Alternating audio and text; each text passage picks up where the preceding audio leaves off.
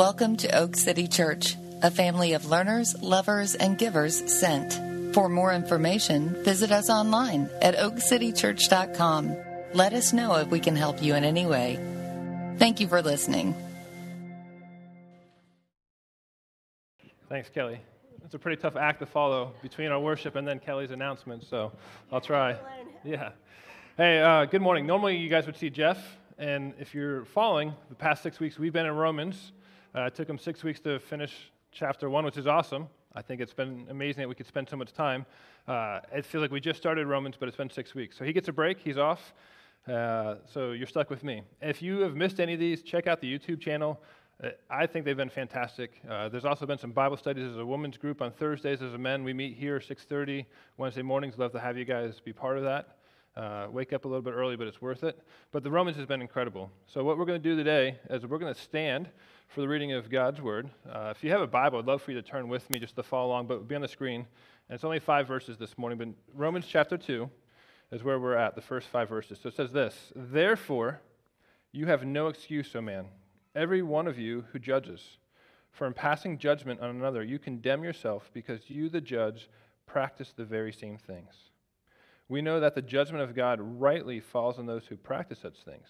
Do you suppose, O man, you who judge those who practice such things, and yet do them yourselves, that you will escape the judgment of God? Or do you presume on the riches of his kindness and his forbearance and patience, not knowing that God's kindness is meant to lead you to repentance? But because of your hard and impenitent heart, you are storing up wrath for yourselves on the day of wrath when God's righteousness, righteous judgment will be revealed. This is the word of the Lord. You may be seated. I'm going to pray real quick. God, this is your word. I pray that you speak to us, that you speak through me, that you silence me, that God, you are glorified. Uh, you reveal, because you know our hearts, you reveal where we need you, where we need to trust you, and that, God, you are the judge. And we just give you the honor and the glory for that. In your name we pray. Amen. So, for the sake of time, I'm just going to recap the past two weeks. Jeff took two weeks looking at Romans 1, verses 24 to 32. So, those nine verses. And what they are is that's what happens when God gave us up to the lust of our hearts. He said, the Romans shows what was the result of that. And, and Jeff, um, you know, the first week, two weeks ago, he walked through the garden and how that happened, how we desired the lust of our hearts, and how we still do that today, and how it was it made sense for Romans. Uh, how Adam and Eve, who gave into the lust, they led to pain and suffering, and as a result, a broken relationship with God. And then, so Jeff summed it up in four movements. He said this He said that there's a revelation of the truth. We realized what the truth was, and as a result, then we rejected that truth. We replaced the truth, and ultimately, at the end, is the wrath of God as a result of that. And then last week, he, he summed it up in two, by again, looking at the same nine verses. He said this He says, The pursuit of our desires is killing us, and only Jesus can rescue us. What really leads us into, as we look at, it says in the very beginning of us calling us out as judges. And so, what I want to do today is I want to give you my three main points. Number one, we all want to be a judge. We all want to be the judge. Number two, this kind of really goes in parallel with number one, is that we are the problem, not the solution. And my third and final point is only God is fit to be the judge of all judges. So that's what we're going to work through from the passage. So if we're honest on that first point, we all want to be judged. Uh, there's a lot of judginess going on, right? If you have social media, it pretty much amplifies our judginess. Uh, anybody here like being judged? Anybody like being criticized? But we're all judgy, aren't we? None of us like it, but we all want to be judgy. And why, why is that? Why is there so much judginess? Well, if you're honest, if you look around the world, it is not the way it's supposed to be. It's broken. And we know that. So we have this desire to see the world fixed, but we can't agree on how it should be. And the reason is we all we were desired to see things made right. In a very simple term, that is righteousness. Right? We have this desire that we see things that are unjust and we want to make them just. That's justice. So all of us have this desire for righteousness and justice, and we want a judge to do it. But who should be this judge? What I love about Paul's writing, most of the time. Sometimes it's confusing because he has some run ons. But in the very first verse, in verse 1, he says, therefore. And when he says therefore, he's connecting back to verses 24 through 32, but really 29 through 32. And I'm going to reread those real quick. This is the li- list of, it says this They were filled with all manner of unrighteousness, evil, covetousness, malice. They are full of envy, murder, strife, deceit, maliciousness. They are gossips, slanderers, haters of God, insolent, haughty, boastful, inventors of evil, disobedient to parents, foolish, faithless, heartless, ruthless. And I'll be honest, when I read that list, it's really easy to be like, oh man, I'm not all of that. Or, uh, you know, I used to be, but God, God made me right. But how do I help those people that are like that? I think our minds go there really quickly. And I think it is because of our judginess, it's our desire to make ourselves right. We try to justify ourselves. Let me give you an example of this. Who here, show your hands, thinks they're a good driver? Wow, you guys are way more honest. All right, for those that didn't raise your hands, kudos to you because you were honest. Um, when I drive, I think I'm a really good driver, and everyone around, around me isn't bad, right? They're either going too slow or too fast, or they're not paying attention, they're going across lines, they're looking at their phone, right? I found a quote. Uh, Leanne told me about this quote, and I found it, and it was part of a Michelin tire survey. But I'm going to read the quote first. So, George Carlin was a a comedian, he says, anybody driving slower than you is an idiot. And anybody going faster than you is a maniac. what I found, though, in this survey, right? So Michelin t- surveyed a bunch of Americans, and they said majority of Americans don't trust other drivers. And they say that they witness unsafe driving behavior regularly. But here's the, here's the funny part 81% 81% remain supremely confident in their own abilities behind the wheel. It, the math doesn't add up, right? But we all think we're a good driver. Um, I used to use my horn a lot more because I thought it was like instrument from God that let people know where I was. Uh, I don't use as much, especially in society, right? You, you're afraid to use your horn. But then you get that awkward when you're stuck behind someone at the light. The light's green, and you know they're on their phone. How long do you wait before you beep the horn? And then it's really, then what happens when you're the, the third car back and the car in front of you is not even paying attention to the car that the light's green? How long do you wait then? Because you're trying, like, hey, I want you to know, but I'm not trying to be.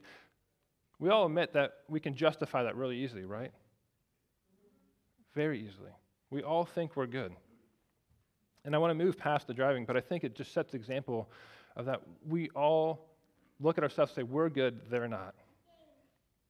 We all want to be the judge. So that word therefore, he's connecting back. And, and really, if we summed it up, it's in verse 31 foolishness, faithless, heartless, ruthless. That's all of us. So then Paul goes on, he says, Therefore, you have no excuse, O man. And that can be, O man, O woman, O child. We have no excuse. For every one of you who judges, for in passing judgment on another, you condemn yourself because you, the judge, Paul calls us the judge, practice the very same things. Paul doesn't waste any time calling us out. He makes it clear to any of us that when we judge, we're wrong because we're guilty of all the same. And I think Paul wants us to admit that we're the judge. He wants us to say, hey, he puts it, the judge, in verse 1. He wants us to acknowledge that we think we have a right to be the judge. when I was younger, there's a great uh, Christian band called DC Talk. And I used to, I remember I got, I went and bought a cassette, not even a CD, the cassette. And uh, I wanted to hear the lyrics, so I sat there and I would hit pause and try to write it down. Really old school. Right now, you don't have to do it. You can Google any song and get all the lyrics. But in the one line in, from the song, I Want to Be in the Light, it was this it says, I am the king of excuses. I have one for every selfish thing I do. And that still hits home. And I think what happens as when I realize that I want to be the judge, I am quick to make excuses for why I should be the judge. There's a quote from John Stott. He says this He says, We work ourselves up to a state of self righteous indignation over the disgraceful behavior of other people while the very same behavior seems so not so nearly serious when it's ours, but when it's theirs. It's been a really hard sermon to put together because God's exposed a lot of my issues. And how quick I am to condemn others but excuse myself. And there's the line that Jeff used two weeks ago. He said, The problem with sin, the problem with sin is that it doesn't feel like sin to us, it feels like life. And that's why we excuse our sins so quickly, but not those around us. We're quick to call them out, but we excuse ourselves. So I think when we're looking at any of Paul's writing, it's really important to understand who he's writing to. So Paul is writing to the church in Rome, a church he's never been to, a group of people that are made up, a church made up of Gentiles and Jews. And what I've studied, a lot of the scholars believe that when Paul talks about the foolish, the faithless, the heartless, the ruthless, that a lot of the Jews heard that and said, oh, that's those Gentiles. That's not us. And I think we do the same thing when we hear Jeff's sermons the past two weeks and say, oh, that's them, not us. We're at church. And it's interesting because I think the, re- the reason the, the Jews did it is because they're like, hey, we're God's chosen people. We're it. That's the Gentiles. This applies to them. And if you look at just the history of the Jews, right, they they leave Egypt, they get out of Exodus. And as they leave, they have go to the promised land. It takes them a while. They get there, and they're like, hey, God, and God gives them judges. And they had some good judges, some judges that sought after God, that sought his character, that realized that they couldn't judge on their own. But then you had some really bad judges, and that led the people down some bad, the nation of Israel did some bad things. And then you fast forward and they say, hey, God, a judge isn't good enough. We want a king. We want to be like the other nation. So he gives them a king, and things start out okay. And then they get a bad king because the king thinks it should be their standard, not God's. So they go on this cycle of good and bad, and they, they repent and come back to God, and then they go back on their own way. And I think we, we do the same thing. We are very similar to the Jews. So then you fast forward to the coming of Jesus. And the Israelites, they were looking for the Messiah, but not the Messiah that they thought. They wanted a government overthrow. They wanted the Romans out. They wanted them return to power. The Jewish leaders wanted their, their power, they wanted righteousness and justice, but it to benefit of them. And I, I'm going to call myself out here, but the more I study this, the more I'm like, man, I am like the Jewish religious leaders, and not in a good way. I want to be in authority, not under authority. I have no problem telling people what to do, but I don't always like being told what to do. Hopefully, you can relate to it. It's not just me standing here looking awkward. I hope you can relate to that. But it makes me realize is that I want to be the standard. I want people to be judged on my standards and not on Jesus'. And that's our issue. We want to be the judge. We think we know better than God been the issue since the beginning, and it's the issue today. It's the issue that Paul writes to them. Even so, if we look at Matthew chapter 7, Jesus is given the Sermon on the Mount, and he says this Judge not that you be not judged. For with the judgment you pronounce, you will be judged, and with the measure you use, it will be measured to you. Why do you see the speck that's in your brother eye, your brother's eye, but do not notice the log that is in your own eye? Or how can you say to your brother, Let me take the speck out of your eye, there's a log in your own eye? You hypocrite. Take the log out of your own eye, and then you will see clearly to take the speck out of your brother's eye. Now, I know this passage is often misused, and when I Googled uh, some things about it, there are so many people like, oh, yeah, this is my reason why. I can judge you, but you can't judge me. These are really common defense. But I'll be honest, this passage has really changed. Uh, first, when I got married, and then when I had kids. When I first got married, I was like, man, this is amazing. My wife is awesome. And then I started to realize that she has this desire to be right. Now, she often is, this is bad because it's being recorded, but she's often more right than I am. And I didn't want to reflect and think about that. But I also didn't want to reflect on the fact that I have a strong desire to be right as well. So that passage really spoke. And then I had kids, and it was like, oh, man, they were amazing. And then you start to realize that they wake up at the worst time possible. They don't care about how tired you are. They don't really care about your time at all. And it doesn't change as they get older, it just changes. Instead of crying in the middle of the night or having an accident in their diaper, it changes. I mean, recently I was playing horse. So if you don't know horses, it's a basketball game where you shoot and you try to get the other person to miss the shot and spell the horse. Well, I'm very competitive. And I got married, and I realized I had to tone down my competitiveness. And then I became a dad and realized I had to tone it down. And God's still working on my competitiveness. I'm still toning it down. But as I'm playing horse, I noticed my boys being upset that I was beating them. And I was real quick in my mind, oh, yeah, look how bad they are. and then I was like, oh, look where they're learning it from. And I thought to myself, man, if the roles were reversed, how do I react? If my six year old and seven year old are beating me in horse, how, how do I react? How do I handle myself?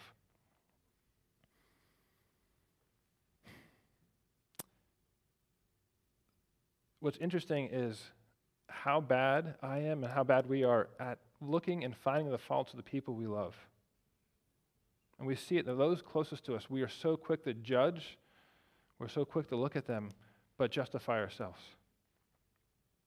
Which really leads me to point number two today is that we are the problem, not the solution.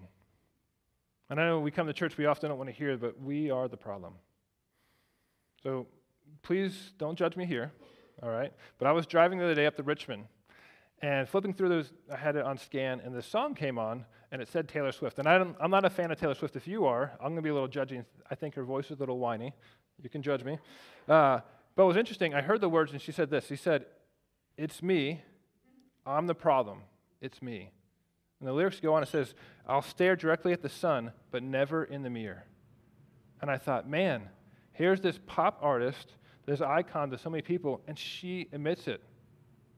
But I'm not going to admit that I'm the problem, because I think I'm the solution at times.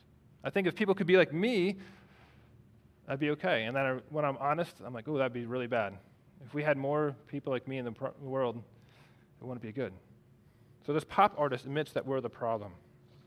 If you look at me with me in verse chapter 2, in Romans 2, verse 2, it says this We know that the judgment of God rightly falls on those who practice such things. So as Paul connects us back to the foolishness, the faithlessness, the heartless, the ruthless, we practice those things. Verse 3, verse 3 says, Do you suppose, O oh man, if you want, you can insert your name there. Do you suppose, Dan, you who judge those who practice such things and yet doom yourself, that you will escape the judgment of God? It's interesting is the message Bible says, Do you think that you can distract God by pointing at them and saying, God, look how bad they are, and God will not look at me? And the answer is, I do. I think we're so quick to look around us and point our fingers and judge to try to make ourselves feel better or look better. Like, oh, look at my wife. She's always trying to be right. Look how I'll be the bigger man, right? Or my kids are so competitive. Look at me. We are so quick to think that God is distracted by that. God will look at us and say, oh, man, you're not that bad. And I think Paul knows this better than most of us. So, Paul, his history, real fast, his name was Saul. And after Jesus dies and rises again, Saul is a religious leader who's moving up the ranks and becoming a big time name. And if you look in, in the end of Acts chapter 7, is uh, the Jews are viewing Christianity as a threat because of its power. They want to be the judge, they want to have the authority over, right? So Stephen gives this great speech, and he calls them out and he says that you guys have killed Jesus the Messiah. And they are so upset, they grab him, they pull him out of the city, they take off their garments, they lay them at the feet of Saul. They pick up rocks and they stone and kill Stephen. In Acts 8, verse 1 says, And Saul approved of his execution, of Stephen's execution. Paul approved. Paul played the role of the judge. And there arose a great day of persecution against the church in Jerusalem, and all were scattered throughout the regions of Judea and Samaria and it goes on to verse 3 says, But Paul was ravaging the church. And entering house after house, he dragged off men and women and committed them to prison. Saul later has a, on the road to Damascus, ha- encounters Jesus, has a radical encounter of Jesus. He goes from being this Jewish leader who's willing to judge and really to declare execution on someone, to having this radical experience and having his life changed. And if you look at one of the letters he writes later on, in 1 Timothy 1, verses 13 through 15, says this. This is what Paul writes. This is how he puts it out there for us. He says, Though formerly I was a blasphemer, a persecutor, an insolent opponent, but I received mercy because I had acted ignorantly in unbelief, and in the grace of our Lord overflowed for me in the faith and the love that are in Christ Jesus. The saying is trustworthy and deserving of full acceptance that Christ Jesus came to the world to save sinners, of whom I am the foremost. Some of the versions say he is the Paul calls himself the chief of sinners. It's easy to say, oh yeah, Paul says that because he's Paul. He has to put that in there. Paul doesn't have to put any of his faults in there. We don't have to know how bad he is. But Paul puts them in there because he recognizes how bad he is. He recognizes that he is the problem. And yet, I don't want to admit that I'm the problem. It's always someone else. And I'll be honest, if you guys knew the thoughts I had just th- this past week, I would be so ashamed. God knows our hearts, He knows our thoughts. And yet He loves us and pursues us. And what I love is that Paul puts it out there. Paul recognizes that he is not the solution, but Jesus is. Jesus didn't come for the righteous, but for sinners. It says, he says that he, he came as a physician for the sick, to heal. What I also love is that Paul didn't just keep putting himself down. My takeaway is that I don't want you to sit here and point yourself and say how bad you are, but we do have to recognize how bad we are. We can't just sit in and do nothing. Paul recognized his new identity in Christ. This allowed Paul to realize that he was not the solution but only Jesus was and Jesus is the solution. And the Bible makes it so clear that we're sinners. We can never do enough good. Paul writes later on uh, in Romans that while we're still sinners, Christ died for us. Not after we fixed it, not after we made it right. While we're still sinners, Christ died for us. We can't do enough good. But so easily, I forget this. And really, I forget or I even disregard that I'm not the solution. Fortunately, praise God that He doesn't th- put me next to Him and say, Hey, Dan, you know this person. What do you think? Judge him. God doesn't need me to say, Hey, God, you know, I know you're busy, so let me help you out. Here's what you should do. He doesn't need that. But I think He does at times. If we go back to the example of my kids being really competitive, or if we think about my wife when she wants to be right or I want to be right, really we have two options. The first option is we can be a critic. I can just tell my wife or my kids how wrong they are, how bad they are. I can be a judge that makes me the solution and not, not Jesus. If we're honest, the world is really already full of critics right now. Think about if you go to a restaurant. What do you do? We write a review, right? We read reviews where we say, hey, how was the atmosphere? How was the food? How was the wait staff? We post pictures of it. Uh, we, we buy stuff. I'm, when I buy something, I want to read the reviews. I want to know what do others think. If I go to a hotel or an Airbnb, I'm going to read what people say about it. We are constantly criticizing, we're judging. I wanted to try to get a screenshot, but if you Google Oak City Church, you can review a church. And the funny thing about the screenshot, it said that the last time I visited Oak City was four years ago. So I don't know how that works. But you can review and criticize churches. And there's more that we, but the world doesn't need more critics. It doesn't, especially, it doesn't need religious critics. Jesus calls us to love our neighbor as ourselves. Dietrich Bonhoeffer says this He says, Judging others makes us blind, whereas love is illuminating. By judging others, we blind ourselves to our own evil and to the grace which others are just as entitled to as we are. He hits it on the head, but I do want to call out the fact that when he says by loving, We are not to accept or approve of all behaviors. See, God puts people in our lives where we're called to love them. But we're not the solution. We need to point them to Jesus. So instead of criticizing, our second option becomes to be like Jesus, to be a servant.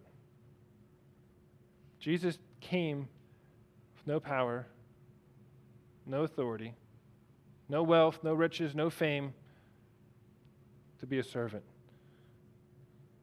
Paul starts off Romans 1 with his introduction of being a servant in Christ. And I want to call myself a servant of Christ, but I know I'm not there, that I need God's grace. I need to grow. So, how do I serve my wife and my kids? Well, I start by not judging them, by not criticizing them, by not calling them out, but instead pointing them back to Jesus.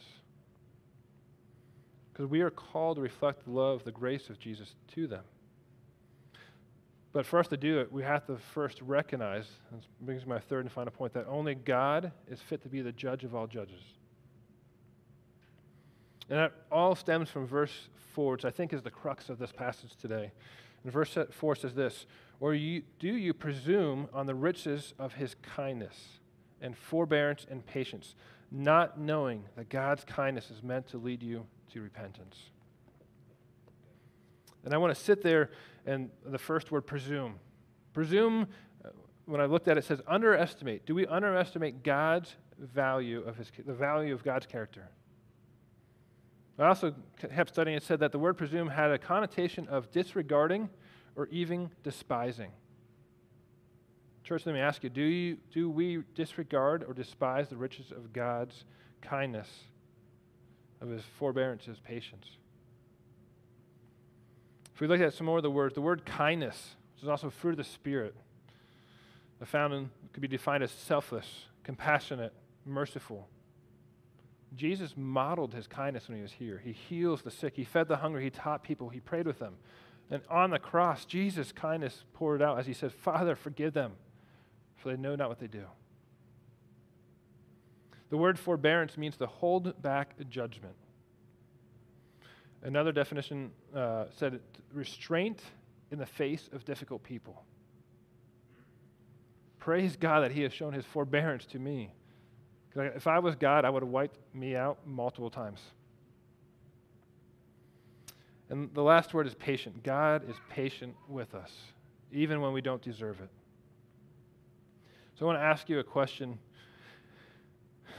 Two questions. The first one is this Where has God been most patient with you?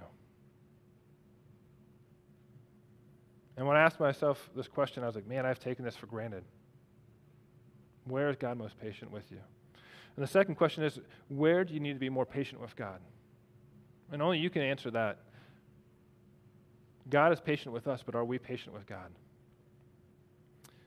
I think this is exposed when you're in a relationship, whether you're a son or a daughter, right? If you're married, you're not. If you have kids, this is constantly exposed. And for me, it's my lack of, my lack of kindness, my lack of forbearance, my lack of patience. And if those are the characters of God, then I am definitely not fit to be a judge. Not only because I lack those characters, but I know my thoughts, I know my sins. In the beginning of the message, I said that we long for a world to be made right. We long, we desire for righteousness and justice, but we need a perfect judge to deliver that. Not a sinful, broken judge like me or you. Verse 5 says, Because of our hard and impenitent hearts, we are storing up wrath for ourselves. Paul writes his letter reminding the Jews, like reminding us that it's not just the Gentiles, it's not just those people. We're all guilty of the same.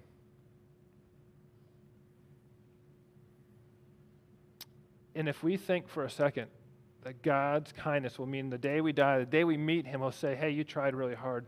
Good try we're going to be in a world of hurt. God sent his son not so we could try our best, but because he knew we couldn't do enough.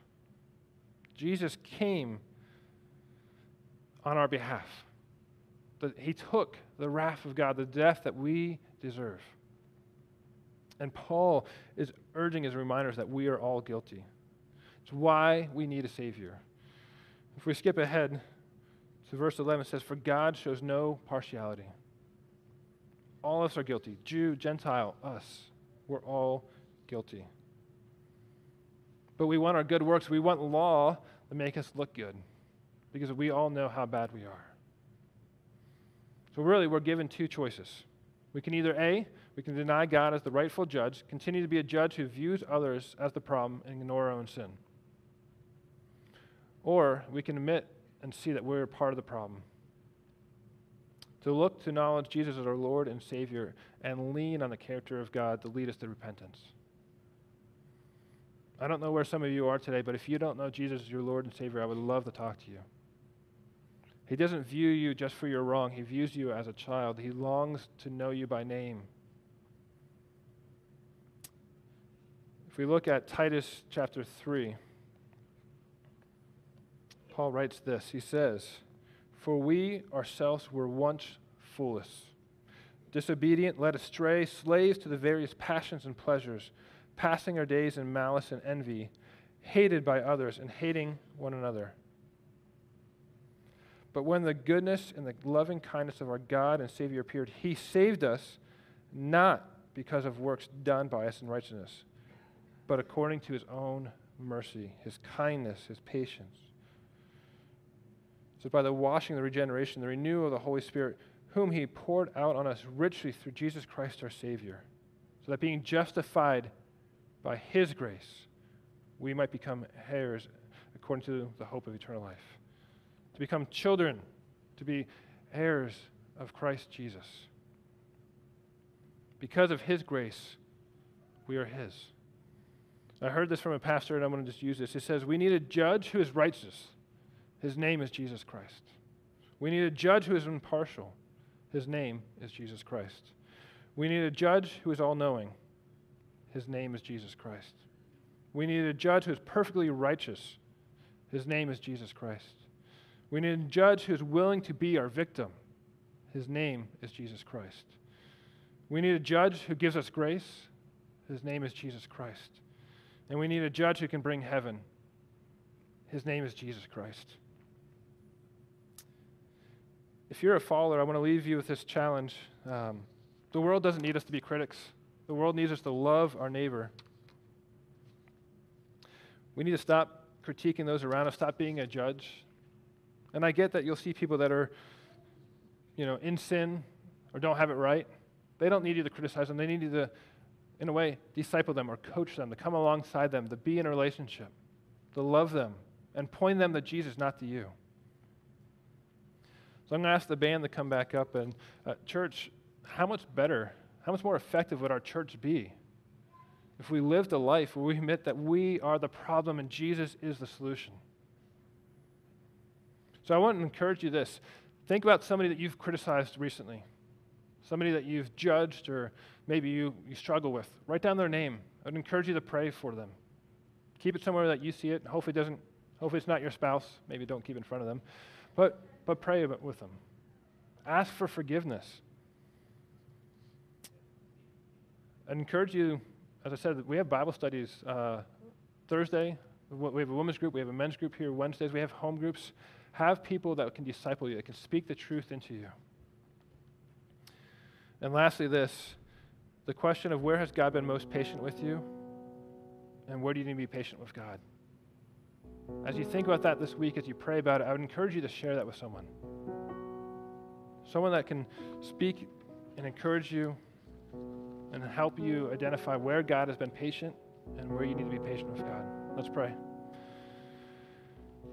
Father God, we thank you that you are patient and you're kind and your forbearance, that you, God, are the perfect and holy judge. God, the world is broken because we want to be the judge. We want to be the king. We want to sit on your throne and make those decisions. God, I know I am, I fall short there.